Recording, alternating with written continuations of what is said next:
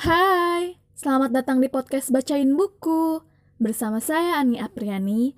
Kali ini saya akan bacain buku berjudul Garis Waktu karya Firsa Besari. Selamat mendengarkan.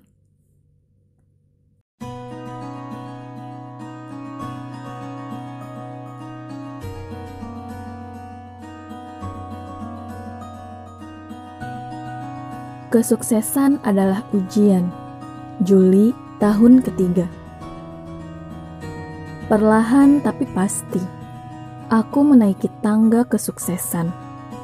Cita-cita yang dahulu sebatas angan-angan ternyata mampu dikonversi menjadi kenyataan.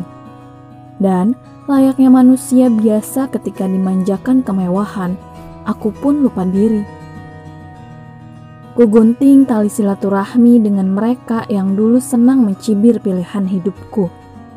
Pesan-pesan ajakan bertemu menumpuk di kotak masuk. Bagiku basa-basi mereka terkesan busuk. Ke mana saja mereka sewaktu aku susah payah membangun impian. Tak menggubris tatkala aku mengetuk pintu untuk meminta bantuan. Cih, lihat aku yang sekarang. Lihat betapa aku dieluk-elukan Aku tertawa puas atas jerih payah yang terbayar lunas.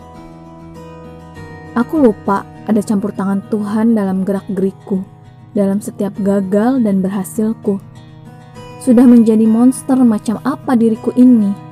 Rasa angkuh menggerogotiku perlahan, menjadikanku delusional atas kepopuleran yang sifatnya sementara.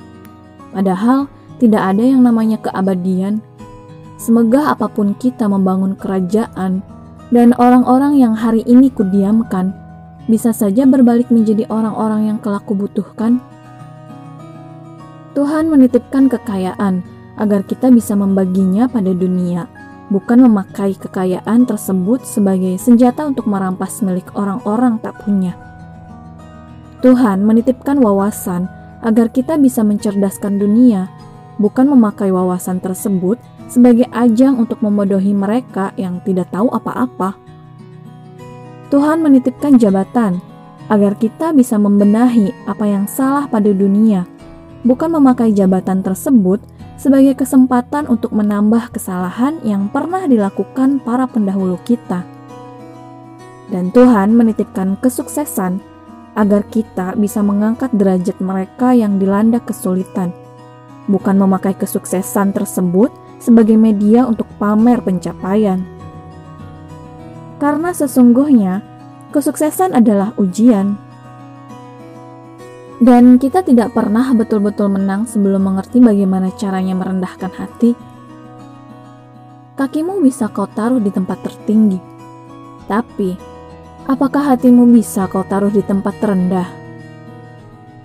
Pulang, Agustus tahun ketiga. Apakah arti pulang? Ke manakah kita pulang? Ke pelukan ibu? Ke kampung halaman? Atau yang hakiki ke pangkuan ilahi? Setiap manusia mempunyai definisi pulangnya masing-masing. Mungkin pulang adalah ketika kita bertemu dengan wajah-wajah yang kita rindukan dan berjumpa dengan kisah-kisah nostalgia yang selama ini hanya bisa direnungkan. Mungkin pulang adalah saat kita bisa menyadarkan kepala dengan tenang, melepas lelah setelah perjalanan panjang, menemukan damai setelah lama terombang-ambing dalam amukan perang batin. Setiap kali aku memejamkan mata dan membayangkan ada di sebelahmu, entah mengapa aku merasa pulang, entah mengapa aku merasa sudah ada di rumah. Lalu, kubuka mata. Semilir musim panas dan wangimu masih menetap. Kenangan-kenangan tentang kita menyerang tanpa peringatan. Aku bertanya kabarmu, namun kau tak juga membalas. Apakah kau masih merindukanku dan bagian kecil cerita kita? Ataukah hanya aku yang merasakan ini? Jangan biarkan aku begini Tertimbun pertanyaan-pertanyaan yang semakin kugali, semakin bercabang pada lebih banyak lagi pertanyaan.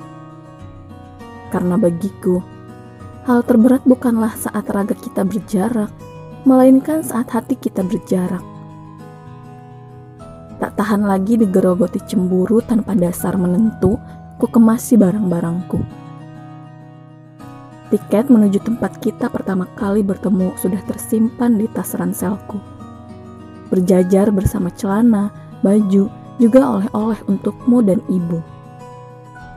Tidak lupa kuselipkan kesetiaanku yang terlipat rapi, yang telah selamat menempuh sepi. Aku hampir lupa bagaimana ritme kota menyanyikan senandungnya. Atau bagaimana lampu malam menemani hati kita yang berbunga. Tapi aku tidak akan pernah lupa rasanya jatuh cinta padamu berulang kali melawan perbedaan. Awan berarak manis ketika jalanan gersang membawaku mendekat kepadamu tidak sabar kuceritakan tentang negeri para raksasa tempatku mempersembahkan karya.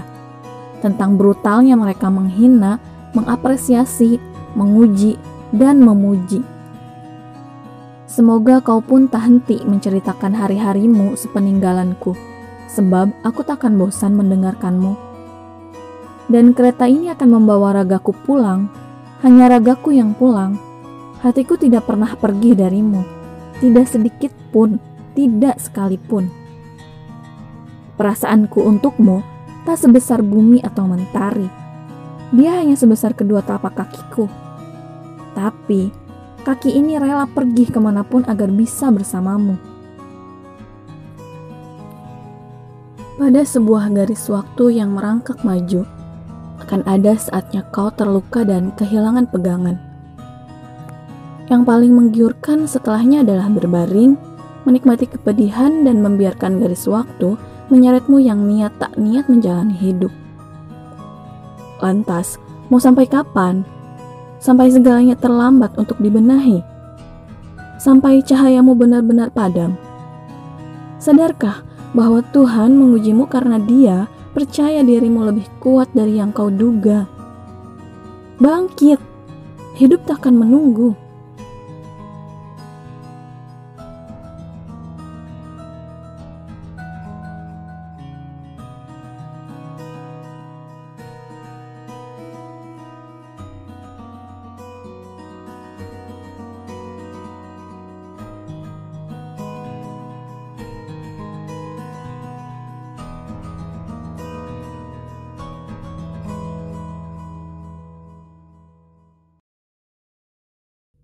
Demikian bacain buku garis waktu karya Firsa Besari. Untuk lebih detailnya, silahkan teman-teman beli bukunya di toko buku kesayangan kamu. Terima kasih telah mendengarkan podcast Bacain Buku. Nantikan episode selanjutnya. Jangan lupa kunjungi juga channel YouTube Podcast Bacain Buku. Sampai jumpa.